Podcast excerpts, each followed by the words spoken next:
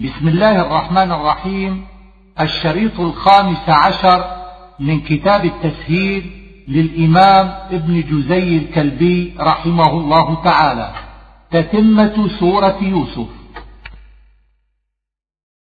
دأبا بسكون الهمزة وفتحها مصدر دأب على العمل إذا داوم عليه وهو مصدر في موضع الحال. فما حصدتم فذروه في سنبله. هذا رأي أرشدهم يوسف إليه وذلك أن أرض مصر لا يبقى فيها الطعام عامين فعلمهم حيلة يبقى بها من السنين المقصبة إلى السنين المجدبة وهي أن يتركوه في سنبله غير مدروس فإن الحبة إن إذا بقيت في غشائها انحفظت إلا قليلا مما تأكلون أي لا تدرسوا منه إلا ما يحتاج إلى الأكل خاصة. سبع شداد يعني سبع سنين ذات شدة وجوع. يأكلن ما قدمتم لهن أي تأكلون فيهن ما اخترتم من الطعام في سنبله وأسند الأكل إلى السنين مجازا مما تحصنون أي تخزنون وتخبئون. ثم يأتي من بعد ذلك عام. هذا زيادة على ما تقتضيه الرؤيا وهو الإخبار بالعام الثامن. يغاث الناس يحتمل أن يكون من الغيث أي يمطرون أو من الغوث أي يفرج الله يفرج الله عنهم وفيه يعصرون أي يعصرون الزيتون والعنب والسمسم وغير ذلك مما يعصر. وقال الملك ائتوني به. قيل هنا محذوف وهو فرجع الرسول إلى الملك فقص عليه مقالة يوسف فرأى علمه وعقله فقال ائتوني به. قال ارجع إلى ربك فاسأل. لما أمر الملك بإخراج يوسف من السجن وإتيانه إليه أراد يوسف أن يبرئ نفسه مما نسب إليه من مراودة امرأة العزيز عن نفسها وأن يعلم الملك وغيره أنه سجن ظلما فذكر طرفا من قصته لينظر الملك فيها فيتبين له الأمر. وكان هذا الفعل من يوسف صبرا وحلما إذ لم يجب إلى الخروج من السجن ساعة دعي إلى ذلك بعد طول المدة ومع ذلك فإنه لم يذكر امرأة العزيز رعيا لذمام زوجها وسترا لها بل ذكر النسوة اللاتي قطعن أيديهن. قال ما خطبكن؟ الآية جمع الملك النسوة وامرأة العزيز معهن فسألهن عن قصة يوسف وأسند المراودة إلى جميعهن لأنه لم يكن عنده علم بأن امرأة العزيز هي التي راودته وحدها. قلنا حاش لله تبرئة ليوسف. أو تبرئة لأنفسهن من مراودته وتكون تبرئة ليوسف بقولهن ما علمنا عليه من سوء. الآن حصحص الحق أي تبين وظهر ثم اعترفت على نفسها بالحق. ذلك ليعلم أني لم أخنه بالغيب. قيل إنه من كلام امرأة العزيز متصلا بما قبله والضمير في يعلم وأخنه على هذا ليوسف عليه السلام أي ليعلم يوسف أني لم أكذب عليه في حال غيبته. والإشارة بذلك إلى توبتها وإقرارها وقيل إنه من كلام يوسف عليه السلام فالضمير للعزيز أي لم أخنه في زوجته في غيبته بل تعففت عنها والإشارة بذلك إلى توقفه عن الخروج من السجن حتى تظهر براءته. وما أبرئ نفسي. اختلف أيضا هل هو من كلام امرأة العزيز أو من كلام يوسف. فإن كان من كلامها فهو اعتراف بعد الاعتراف. وإن كان من كلامه فهو اعتراف بما هم به على وجه خطوره على قلبه لا على وجه العزم والقصد وقاله في عموم الأحوال على وجه التواضع. إن النفس لأمارة بالسوء. النفس هنا للجنس والنفوس ثلاثة أنواع أمارة بالسوء ولوامة وهي التي تلوم صاحبها ومطمئنة. إلا ما رحم ربي استثناء من النفس إذ هي بمعنى النفوس أي الأنفس المرحومة وهي المطمئنة. فما على هذا بمعنى الذي ويحتمل أن تكون ظرفية إلا حين رحمة الله. أستخلصه لنفسي أي أجعله خاصتي وخلاصتي. قال أولا ائتوني به فلما تبين له حاله قال أستخلصه لنفسي. فلما كلمه قال إنك اليوم لدينا مكين أمين. أي فلما رأى حسن كلامه وعرف وفور عقله وعلمه قال إنك اليوم لدينا مكين أمين. والمكين من التمكين والأمين من الأمانة. قال اجعلني على خزائن الأرض. لما فهم يوسف من الملك أنه يريد تصريفه والاستعانة به قال له ذلك. وإنما طلب منه الولاية رغبة منه في العدل وإقامة الحق والإحسان وكان هذا الملك كافرا. ويستدل بذلك على أنه يجوز للرجل, للرجل الفاضل أن يعمل للرجل الفاجر إذا علم أنه يصلح بعض الأحوال. وقيل إن الملك أسلم وأراد بقوله خزائن الأرض أرض مصر إذا لم, إذا لم يكن للملك غيرها والخزائن كل ما يخزن من طعام ومال وغير ذلك. إني حفيظ عليم. صفتان تعمان وجوه المعرفة والضبط للخزائن. وقيل حفيظ للحساب عليم بالألسن. واللفظ أعم من ذلك. ويستدل بذلك أنه يجوز للرجل أن يعرف بنفسه ويمدح نفسه بالحق إذا جهل أمره وإذا كان في ذلك فائدة. وكذلك مكنا ليوسف في الأرض. الإشارة بذلك إلى ما تقدم من جميل صنع الله به. وروي أن الملك ولاه في موضع العزيز وأسند إليه جميع الأمور حتى تغلب على أمره وأن امرأة العزيز شاخت وافتقرت. فتزوجها يوسف ودعا الله فرد عليها جمالها وشبابها وأنه باع من أهل مصر في أعوام القحط الطعام بالدنانير والدراهم في السنة الأولى حتى لم يبق لهم شيء منها. ثم بالحلي ثم بالدواب ثم بالضياء والعقار ثم برقابهم حتى تملكهم جميعا ثم أعتقهم ورد عليهم أملاكهم. نصيب برحمتنا من نشاء. الرحمة هنا يراد بها الدنيا وكذلك الأجر في قوله ولا نضيع أجر المحسنين بدليل قوله بعد ذلك ولأجر الآخرة خير. فأخبر تعالى أن رحمته في الدنيا يصيب بها من يشاء من مؤمن وكافر ومطيع وعاص وأن المحسن لا بد له من أجره في الدنيا. فالأول في المشيئة والثاني واقع لا محالة. ثم أخبر أن أجر الآخرة خير من ذلك كله للذين آمنوا وكانوا يتقون. وفي الآية إشارة إلى أن يوسف عليه السلام جمع الله له بين خيري الدنيا والآخرة. وجاء إخوة يوسف كان سبب مجيئهم أنهم أصابتهم مجاعة في بلادهم فخرجوا إلى مصر ليشتروا بها من الطعام الذي ادخره يوسف فعرفه وهم له منكرون إنما أنكروه لبعد العهد به وتغيير سنه أو لأنه كان متلثما. روي أنهم دخلوا عليه وهو على هيئة عظيمة من الملك وأنه سألهم عن أحوالهم وأخبروه أنهم تركوا أخا لهم فحينئذ قال لهم ائتوني بأخ لكم من أبيكم وهو بنيامين شقيق يوسف. ولما جهزهم بجهازهم الجهاز ما يحتاج إليه المسافر من زاد وغيره والمراد به هنا الطعام الذي باع منهم.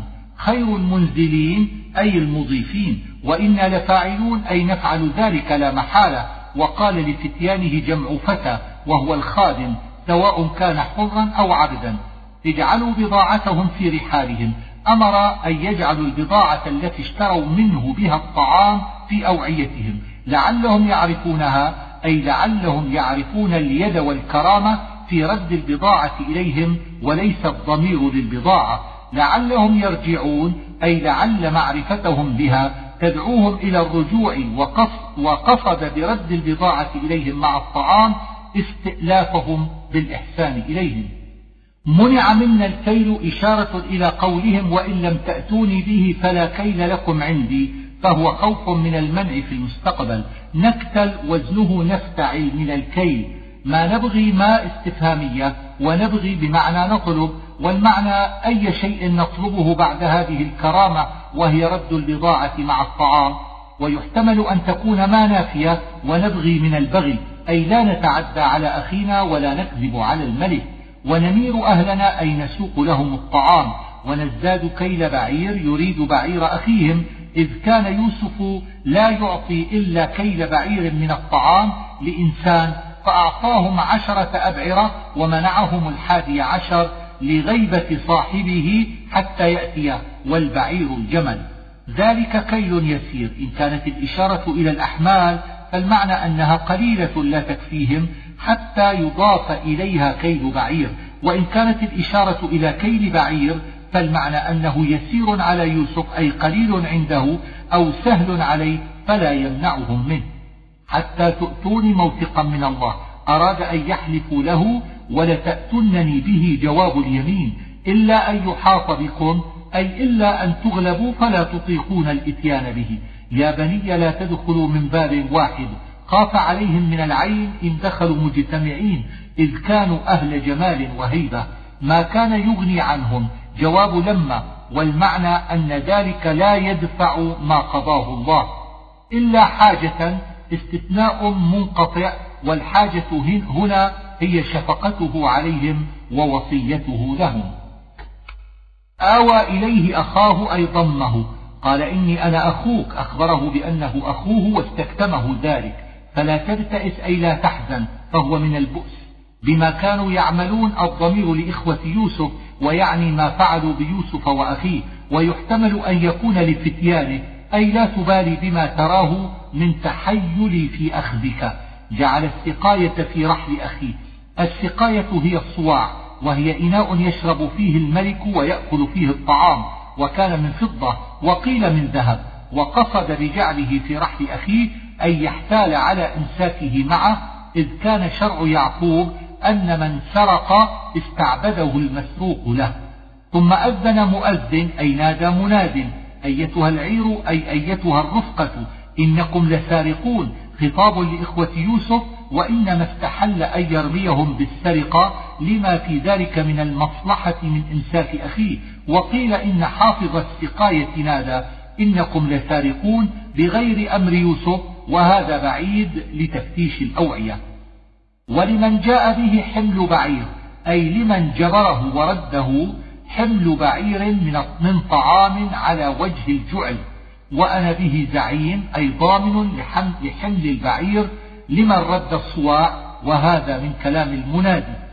قالوا تالله لقد علمتم ما جئنا لنفسد في الأرض أي استشهدوا بعلمهم لما ظهر لهم من ديانتهم في دخولهم أرضهم حتى كانوا يجعلون الأكمة في أفواه إبلهم لئلا تنال زروع الناس. قالوا فما جزاؤه إن كنتم كاذبين؟ أي قال فتيان يوسف ما جزاء آخذ الصواع؟ إن كنتم كاذبين في قولكم وما كنا سارقين فالضمير في قوله جزاؤه يعود على الأخذ المفهوم من الكلام. قالوا جزاؤه من وجد في رحله فهو جزاؤه المعنى أن إخوة يوسف أفتوا فيما سئلوا عنه فقالوا جزاء السارق أن يستعبد ويؤخذ في السرقة. وأما الإعراب فيحتمل وجهين الأول أن يكون جزاؤه الأول مبتدأ ومن مبتدأ ثان وهي شرطية أو موصولة وخبرها فهو جزاؤه والجملة خبر جزاؤه الأول. والوجه الثاني أن يكون من خبر المبتدأ الأول على حذف مضاف وتقديره جزاؤه أخذ من وجد في رحله وتم الكلام ثم قال فهو جزاؤه أي هذا الحكم جزاؤه. وكذلك نجد الظالمين من كلام إخوة يوسف أي هذا حكمنا في السراء وقد كان هذا الحكم في أول الإسلام ثم نسخ بقطع الأيدي. فبدأ بأوعيتهم. هذا تمكين للحيلة ورفع للتهمة. ثم استخرجها من وعاء أخيه ليصح له بذلك إمساكه معه. وإنما أنث الصواع في هذا الموضع لأنه سقاية أو لأن الصواع يذكر ويؤنث. كذلك كدنا ليوسف أي صنعنا له هذا الصنع. ما كان ليأخذ أخاه في دين الملك أي في شرعه أو عادته لأنه إنما كان جزاء السارق عنده أن يضرب ويضاعف عليه الغرم. ولكن حكم في هذه القضية آل يعقوب نرفع درجات من نشاء. يعني الرفعة بالعلم بدليل ما بعده وفوق كل ذي علم عليم أي فوق كل عالم من هو أعلم منه من البشر أو الله عز وجل. قالوا إن يسرق فقد سرق أخ له من قبل. الضمير في قالوا لإخوة يوسف وأشاروا إلى يوسف ومعنى كلامهم إن يسرق بنيامين فقد سرق أخوه يوسف من قبل. فهذا الأمر إنما صدر من ابن راحيل لا منا. وقصدوا بذلك رفع المعرة عن أنفسهم ورموا بها يوسف وشقيقة. واختلف في السرقة التي رموا بها يوسف على ثلاثة أقوال. الأول أن عمته ربته فأراد والده أن يأخذه منها وكانت تحبه ولا تصبر عنه فجعلت عليه منطقة لها. ثم قالت إنه أخذها فاستعبدته بذلك وبقي عندها إلى أن ماتت. والثاني أنه أخذ صنما لجده والد أمه فكسره والثالث أنه كان يأخذ الطعام من دار أبيه ويعطيه المساكين. فأسرها يوسف في نفسه. قال الزمخشري الضمير للجملة التي بعد ذلك وهي قوله أنتم شر مكانا. والمعنى قال في قوله أنتم شر مكانا. وقال ابن عطية الضمير للحرارة التي وجد في نفسه من قولهم فقد سرق أخ له من قبل وأسر كراهية مقالتهم ثم جاهرهم بقوله أنتم شر مكانا أي لسوء أفعالكم والله أعلم بما تصفون إشارة إلى كذبهم فيما وصفوه به من السرقة. إن له أبا شيخا كبيرا استعطافا وكانوا قد أعلموه بشدة محبة أبيه فيه فخذ أحدنا مكانه على وجه الضمان والاسترهان والانقياد وهذا هو الأظهر لقوله معاذ الله أن نأخذ إلا من وجدنا متاعنا عنده. من المحسنين أي أحسنت إلينا فيما فعلت معنا من قبل أو على الإطلاق. استيأسوا أي يئسوا. خلصوا نجيا أي انفردوا عن غيرهم يناجي بعضهم بعضا والنجي يكون بمعنى المناجي أو مصدرا. قال كبيرهم قيل كبيرهم في السن وهو روبيل وقيل كبيرهم في الرأي وهو شمعون وقيل يهوذا. ومن قبل ما فرطتم في يوسف تحتمل ما وجوها. الأول أن تكون زائدة والثاني أن تكون مصدرية ومحلها الرفع بالابتداء. تقديره وقع من قبل تفريطكم في يوسف. والثالث أن تكون موصولة ومحلها أيضا الرفع كذلك والأول أظهر. فلن أبرح الأرض يريد الموضع الذي وقعت فيه القصة ارجعوا إلى أبيكم من قول كبيرهم وقيل من قول يوسف وهو بعيد. إن ابنك سرق. قرأ الجمهور بفتح الراء والسين وروي عن الكسائي سرق بضم السين وكسر وتشديد الراء أي نسبت له السرقة. وما شهدنا إلا بما علمنا أي قولنا لك إن ابنك إنما هو شهادة بما علمنا من ظاهر ما جرى وما كنا للغيب حافظين أي لا نعلم الغيب هل ذلك حق في نفس الأمر أم لا؟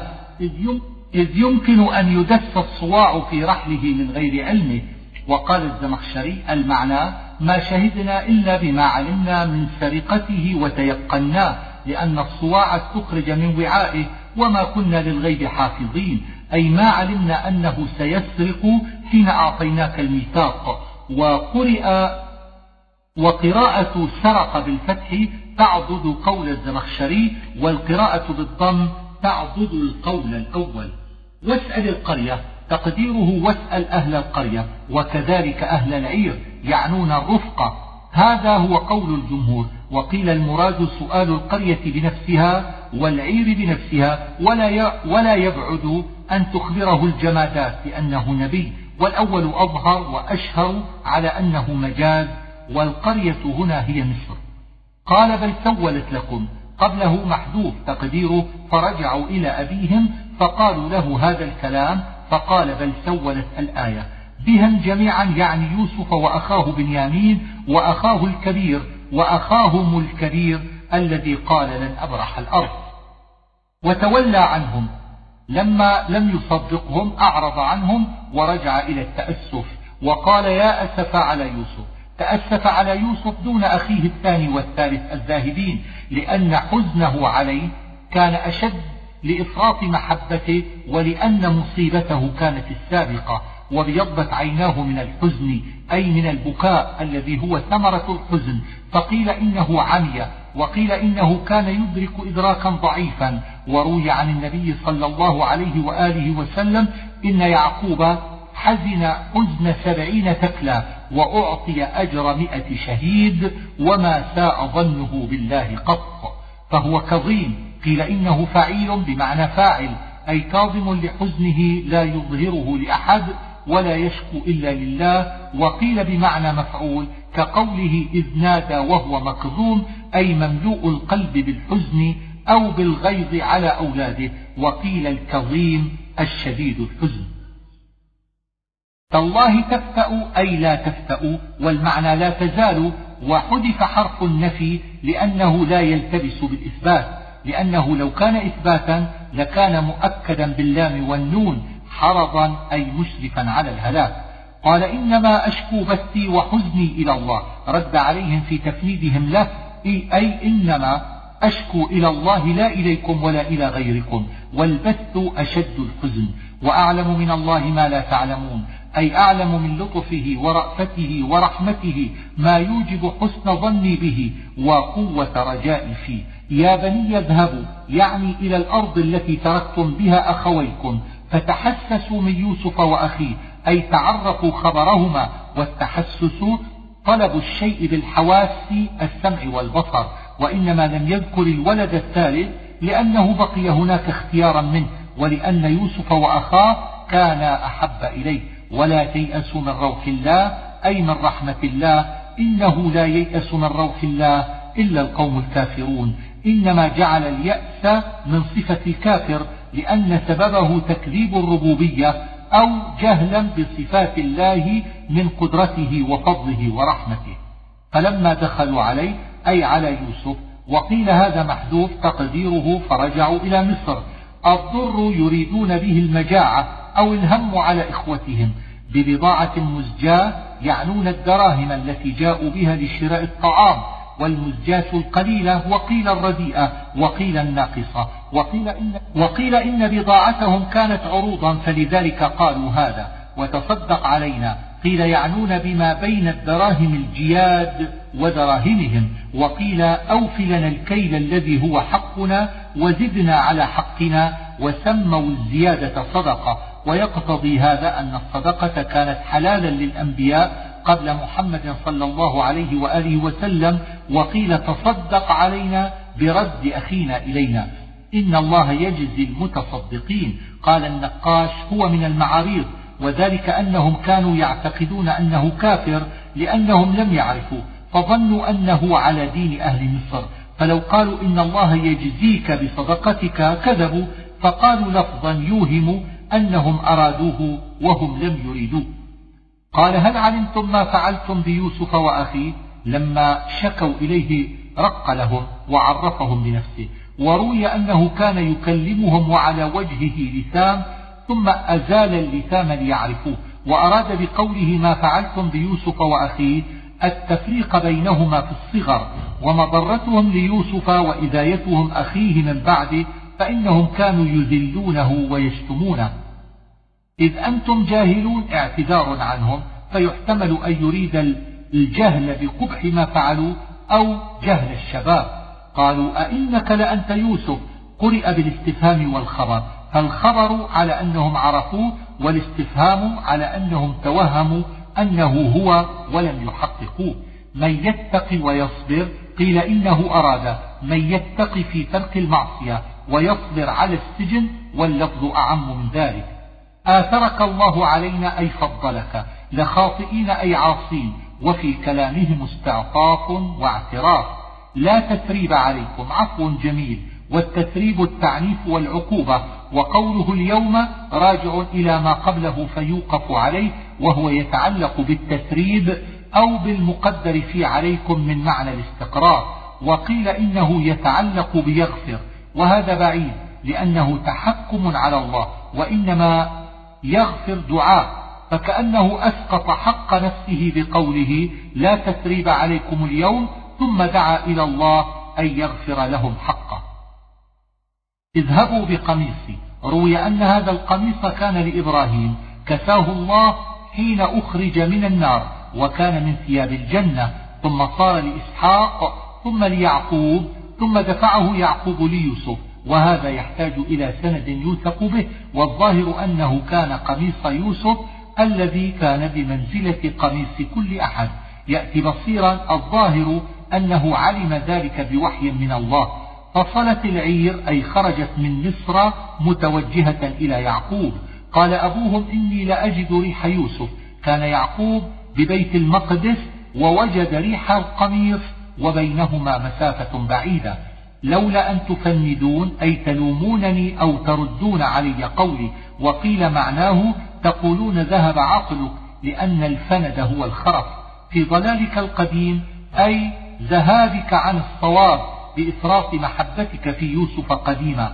فلما أن جاء البشير روي أن البشير يهوذا لأنه كان جاء بقميص الدم فقال لإخوته إني ذهبت إليه بقميص القرحة فدعوني أذهب إليه بقميص الفرحة. قال سوف أستغفر لكم ربي. وعدهم بالاستغفار لهم. فقيل سوفهم إلى السحر لأن الدعاء يستجاب فيه. وقيل إلى ليلة الجمعة. فلما دخلوا على يوسف هنا محذوفات يدل عليها الكلام وهي فرحل يعقوب بأهله حتى بلغوا يوسف.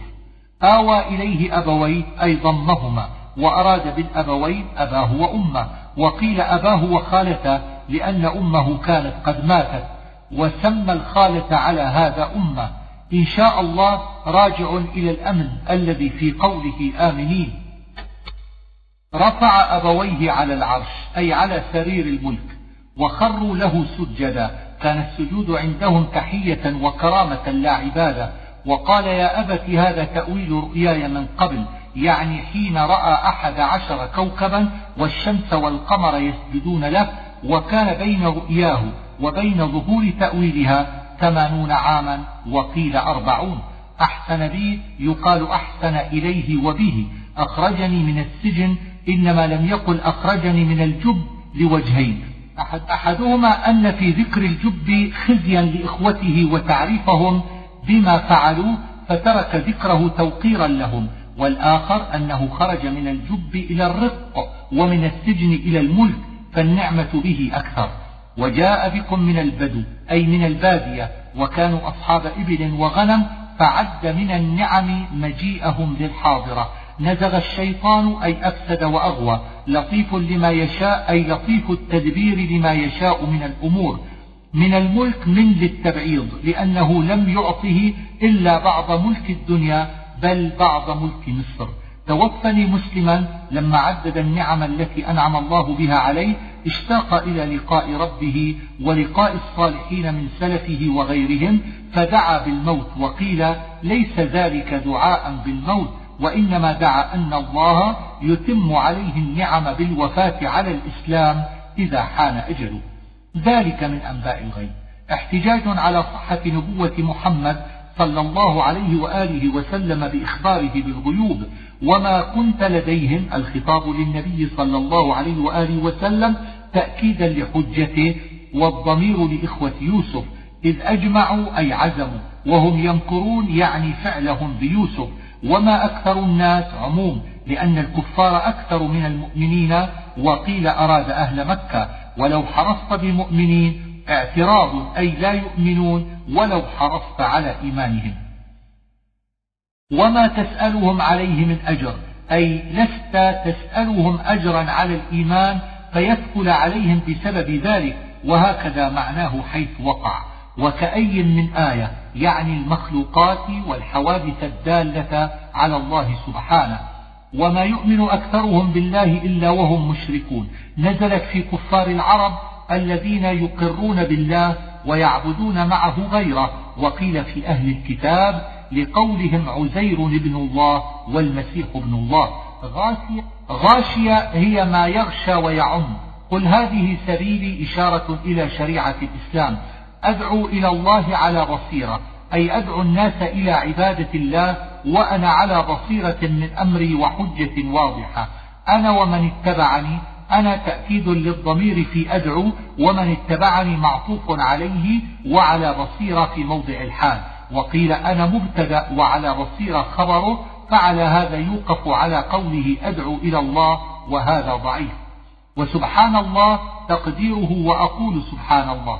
وما أرسلنا من قبلك إلا رجالا. رد على من أنكر أن يكون النبي من البشر. وقيل فيه إشارة إلى أنه لم يبعث رسولا من النساء. من أهل القرى أي من أهل المدن لا من أهل البوادي. فإن الله لم يبعث رسولا من أهل البادية لجفائهم حتى إذا استيأس الرسل.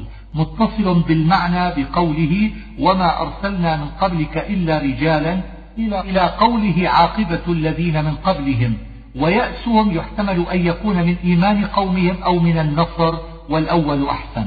وظنوا أنهم قد كذبوا قرئ بتشديد الذال وتخفيفها. فأما التشديد فالضمير في ظنوا وكذبوا للرسل والظن يحتمل أن يكون على بابه أو بمعنى اليقين أي علم الرسل أن قومهم قد كذبوهم فيئسوا من إيمانهم. وأما التخفيف فالضميران فيه للقوم المرسل إليهم أي ظنوا أن الرسل قد كذبوهم فيما ادعوه من الرسالة أو من النصرة عليهم. في قصصهم الضمير للرسل على الإطلاق أو ليوسف وإخوته. ما كان حديثا يفترى يعني القرآن ولكن تصديق الذي بين يديه تقدم معناه في البقرة.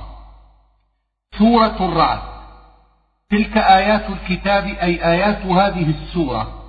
ويحتمل أن يريد آيات الكتب على الإطلاق. ويحتمل أن يريد القرآن على الإطلاق وهذا بعيد لتكرار القرآن بعد ذلك. والذي أنزل إليك يعني القرآن وإعرابه مبتدأ وخبره الحق بغير عمد أي بغير شيء تقف عليه إلا قدرة الله تعالى. ترونها قيل الضمير للسماوات وترونها على هذا في موضع الحال أو استئنافا وقيل, وقيل الضمير للعمد أي ليس لها عمد مرئية فيقتضي المفهوم من أن لها عمدا لا ترى وقيل إن عمدها جبل قاف المحيط بالدنيا وقال الجمهور لا عمد لها البتة فالمراد نفي العمد ونفي رؤيتها.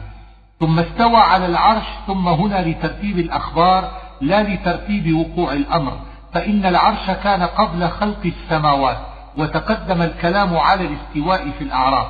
يدبر الأمر يعني أمر الملكوت يفصل الآيات يعني آيات كتبه.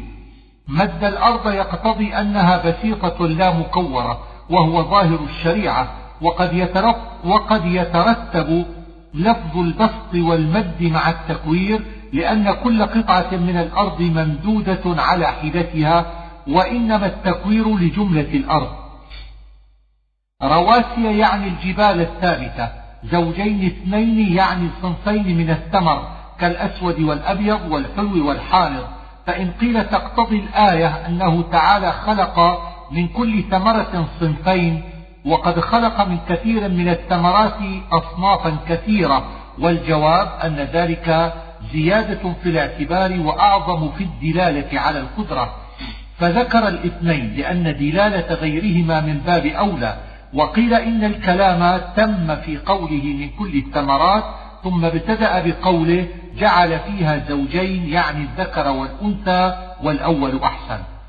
يغشي الليل النهار أي يلبسه إياه فيصير له كالغشاء وذلك تشبيه.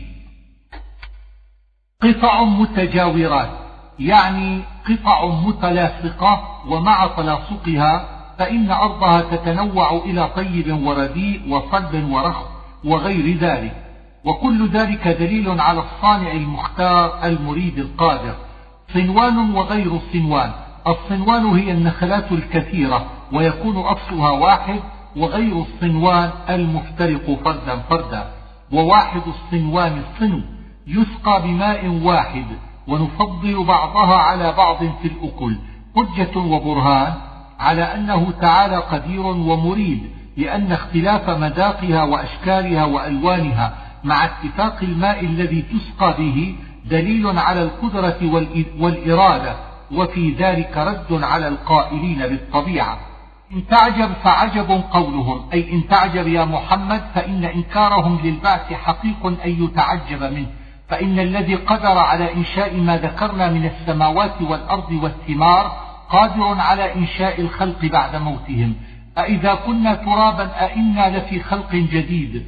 هذا هو قول الكفار المنكرين للبعث واختلف القراء في هذا الموضع وفي سائر المواضع التي فيها استفهامان وهي أحد عشر موضعا أولها هذا وفي الإسراء موضعان وفي المؤمنين موضع وفي النمل موضع وفي العنكبوت موضع وفي ألف لام ميم السجدة موضع وفي الصافات موضعان وفي الواقعة موضع وفي النازعات موضع فمنهم من قرأ بالاستفهام في الأول والثاني ومنهم من قرأ بالاستفهام في الأول فقط وهو نافع ومنهم من قرأ بالاستفهام في الثاني فقط. وأصل الاستفهام في المعنى وإنما هو عن الثاني في مثل هذا الموضع. فإن همزة الاستفهام معناها الإنكار وإنما أنكروا أن يكونوا خلقا جديدا ولم ينكروا أن يكونوا ترابا. فمن قرأ بالاستفهام في الثاني فقط فهو على الأصل ومن قرأ بالاستفهام في الأول فالقصد بالاستفهام الثاني ومن قرأ بالاستفهام فيهما فذلك للتأكيد. وأولئك الأغلال في أعناقهم. يحتمل أن يريد الأغلال في الآخرة فيكون حقيقة أو يريد أنهم ممنوعون من الإيمان كقولك إنا جعلنا في أعناقهم أغلالا فيكون مجازا يجري مجرى الطبع والختم على القلوب.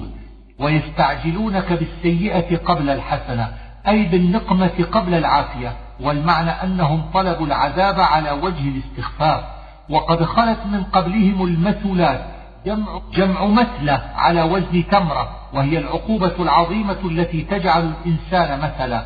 والمعنى كيف يطلبون العذاب؟ وقد أصابت العقوبات الأمم الذين كانوا قبلهم. ألا يخافون مثل ذلك؟ وإن ربك لذو مغفرة للناس على ظلمهم. يريد ستره وإمهاله في الدنيا للكفار والعصاة وقيل يريد مغفرته لمن تاب والأول أظهر هنا. ويقول الذين كفروا الآية اقترحوا نزول آية على النبي صلى الله عليه وآله وسلم من نزول ملك معه أو شبه ذلك ولم يعتبروا بالقرآن ولا بغيره من الآيات العظام التي جاء بها وذلك منهم معاندة. إنما أنت منذر أي إنما عليك إنذارهم وليس عليك أن تأتيهم بآية. إنما ذلك إلى الله. ولكل قوم هاد. فيه ثلاثة أقوال. أحدها أن يراد بالهادي الله تعالى. والمعنى إنما عليك الإنذار. والله هو الهادي لمن يشاء إذا شاء. والوجه الثاني أن يريد بالهادي النبي صلى الله عليه وآله وسلم. فالمعنى إنما أنت نبي منذر ولكل قوم هاد من الأنبياء ينذرهم فليس أمرك ببدع ولا مستنكر. الثالث روي أنها لما نزلت قال رسول الله صلى الله عليه وآله وسلم أنا المنذر وأنت يا علي الهادي. الله يعلم ما تحمل كل أنثى كقوله يعلم ما في الأرحام وهي من الخمس التي لا يعلمها إلا الله ويعني يعلم هل هو ذكر أو أنثى أو تام أو خداج أو حسن أو قبيح أو غير ذلك. وما تغيض الأرحام وما تزداد. معنى تغيض تنقص ومعنى تزداد من الزيادة. وقيل إن الإشارة بدم الحيض فإنه يقل ويكثر. وقيل للولد فالغيض السقط أو الولادة لأقل من تسعة أشهر والزيادة إبقاؤه أكثر من تسعة أشهر. ويحتمل أن تكون ما في قوله ما تحمل وما تغيض وما تزداد موصولة أو مصدرية.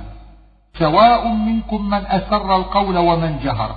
المعنى إن الله تعالى يسمع كل شيء فالجهر والإسرار عنده سواء وفي هذا وما بعده تقسيم وهو من أدوات البيان فإنه ذكر أربعة أقسام وفيه أيضا مطابقة.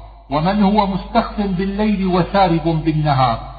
المعنى سواء عند الله المستخفي بالليل وهو في غاية الاختفاء مع السارب بالنهار وهو في غاية الظهور ومعنى السارب المتصرف في سربه بالفتح أي في طريقه ووجهه.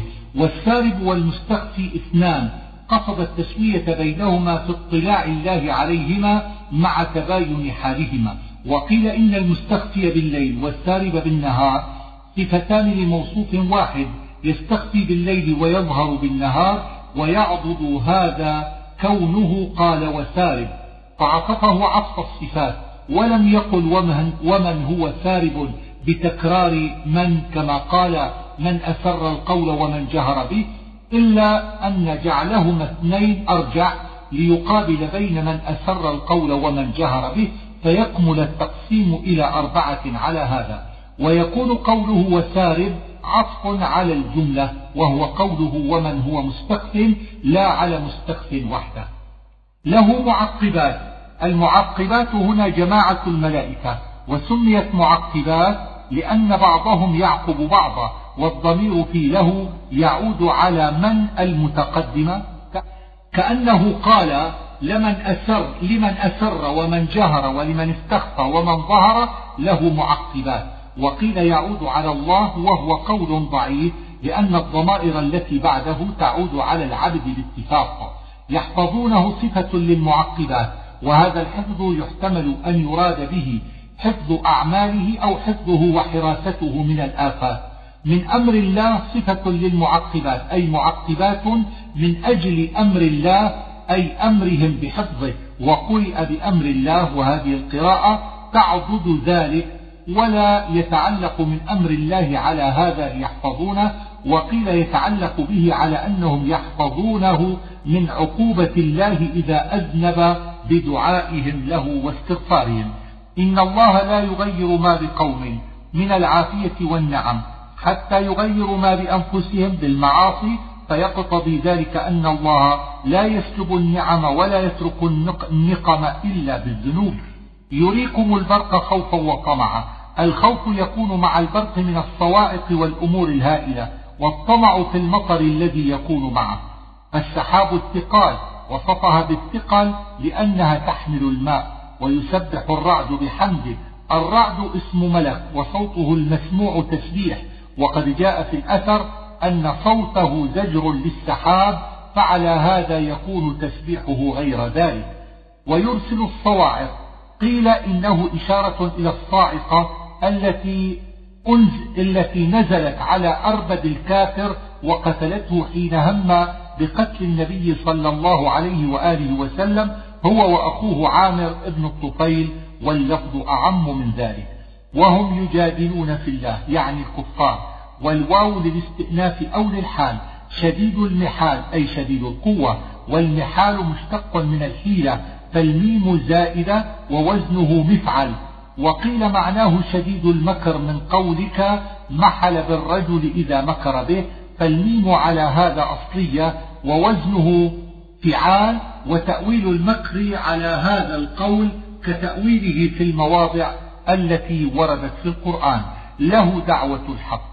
قيل هي لا إله إلا الله والمعنى أن دعوة العباد بالحق لله ودعوتهم بالباطل لغيره والذين يدعون من دونه لا يستجيبون لهم بشيء يعني بالذين ما عبدوا من دون الله من الأصنام وغيرها والضمير في يدعون للكفار والمعنى أن المعبودين لا يستجيبون لمن عبدهم إلا كباسط كفيه إلى الماء ليبلغ فاه وما هو ببالغه. شبه إجابة الأصنام لمن عبدهم بإجابة الماء لمن بسط إليه كفيه وأشار إليه بالإقبال إلى فيه ولا يبلغ فمه على هذا أبدا لأن الماء جماد لا يعقل المراد فكذلك الأصنام.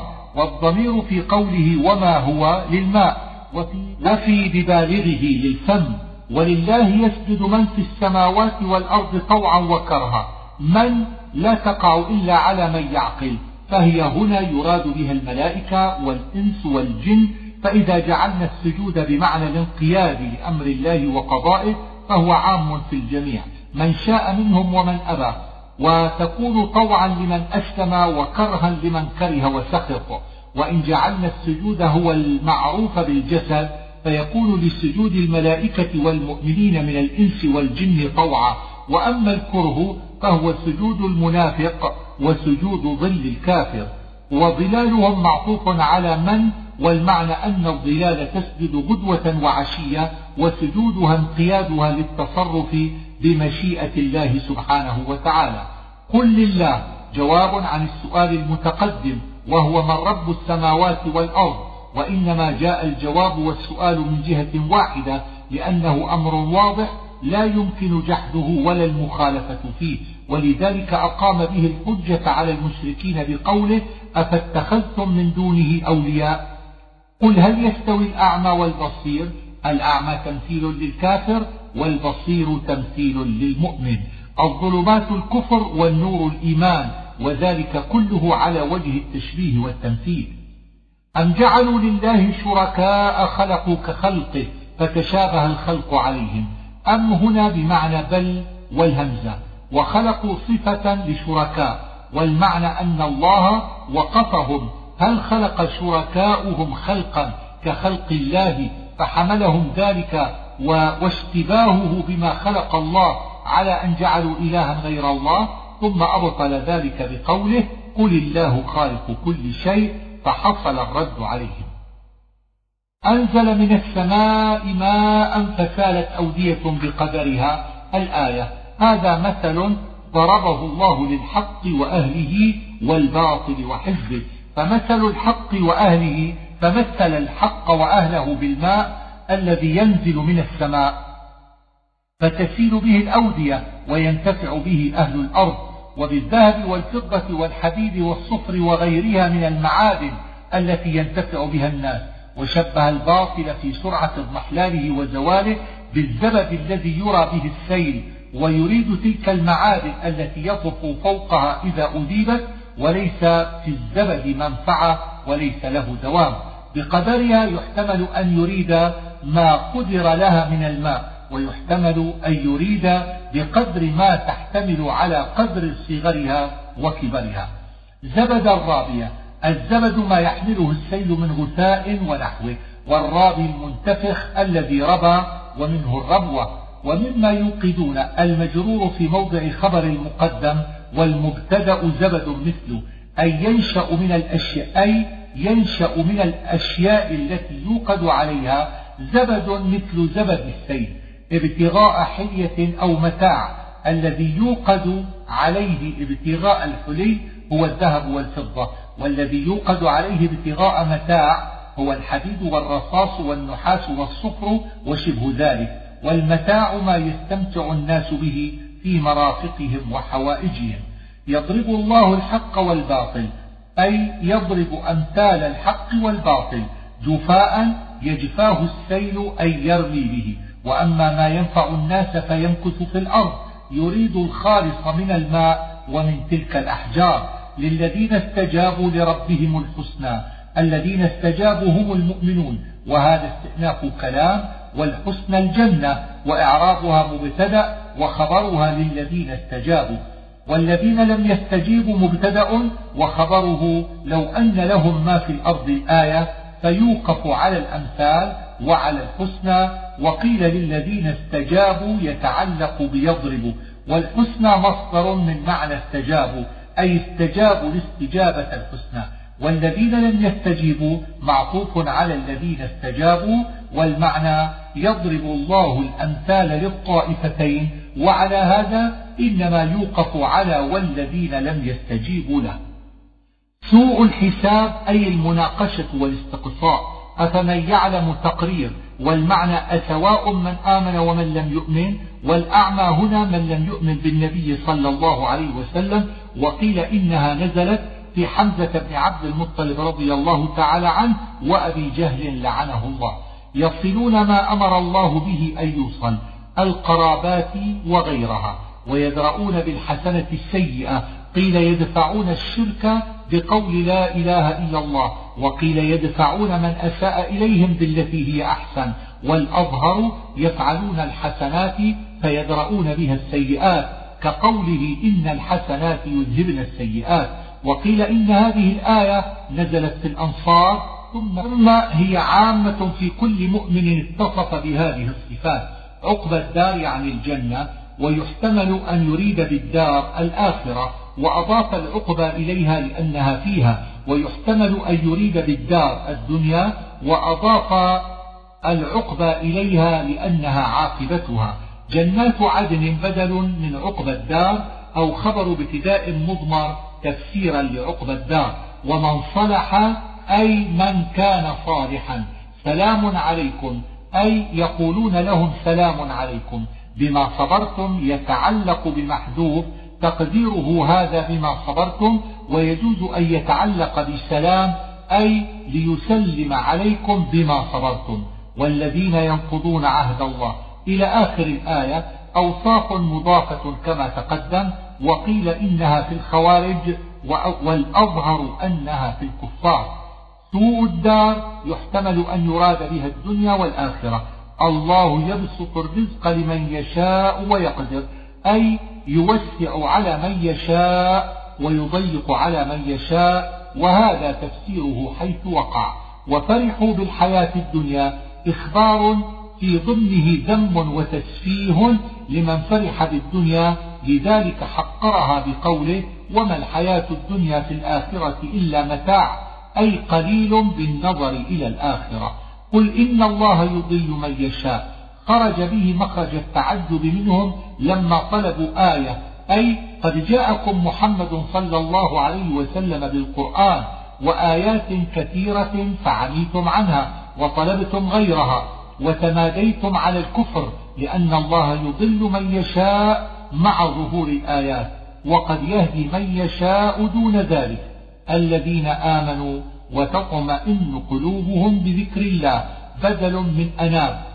أو خبر ابتداء أو خبر ابتداء مضمر والذين آمنوا وعملوا الصالحات بدل ثاني أو مبتدأ. طوبى مصدر من طاب كبشرى ومعناها أصابت خيرا وطيبا وقيل هي شجرة في الجنة وإعرابها مبتدأ. كذلك أرسلناك. الكاف تتعلق بالمعنى الذي في قوله يضل من يشاء ويهدي من يشاء وهم يكفرون بالرحمن.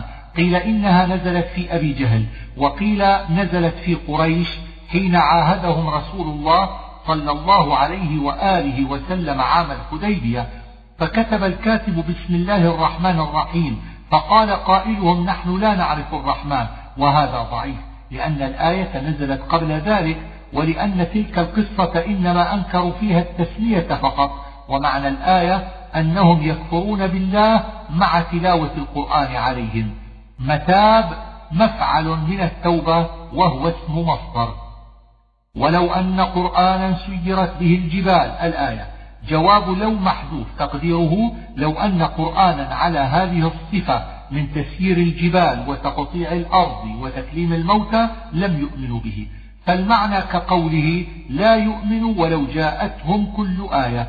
وقيل تقديره ولو أن قرآنا على هذه الصفة لكان هذا القرآن الذي هو غاية في التذكير ونهاية في الإنذار كقوله لو أنزلنا هذا القرآن على جبل لرأيته خاشعا متصدعا وقيل هو متعلق بما قبله والمعنى وهم يكفرون بالرحمن ولو أن قرآنا سيرت به الجبال. أفلم ييأس؟ معناه أفلم يعلم؟ وهي لغة هوازن ولا يزال الذين كفروا يعني كفار قريش. قارعة يعني مصيبة. يعني مصيبة في أنفسهم وأولادهم وأموالهم أو غزوات المسلمين إليهم.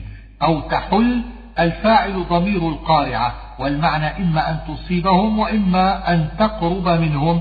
وقيل التاء للخطاب والفاعل ضمير المخاطب وهو النبي صلى الله عليه وآله وسلم والأول أظهر حتى يأتي وعد الله هو فتح مكة وقيل قيام الساعة. ولقد استهزئ الآية مقصدها تأنيس وتسلية النبي صلى الله عليه وسلم وهكذا حيث وقعت فأمليت أي أمهلتهم. أفمن هو قائم على كل نفس بما كسبت؟ هو الله تعالى. أي حفيظ رقيب على عمل كل أحد والخبر محذوف تقديره أفمن هو قائم على كل نفس بما كسبت أحق أن يعبد أم غيره؟ ويدل على ذلك قوله أم جعلوا لله شركاء؟ قل سموهم أي اذكروا أسماءهم. أم تنبئونه بما لا يعلم في الأرض؟ المعنى أن الله لا يعلم لنفسه شركاء وإذا لم يعلمهم هو فليسوا بشيء. فكيف تفترون الكذب في عبادتهم وتعبدون الباطل؟ وذلك كقولك قل لي من زيد أم هو أقل من أن يعرف فهو كالعدم. أم بظاهر من القول؟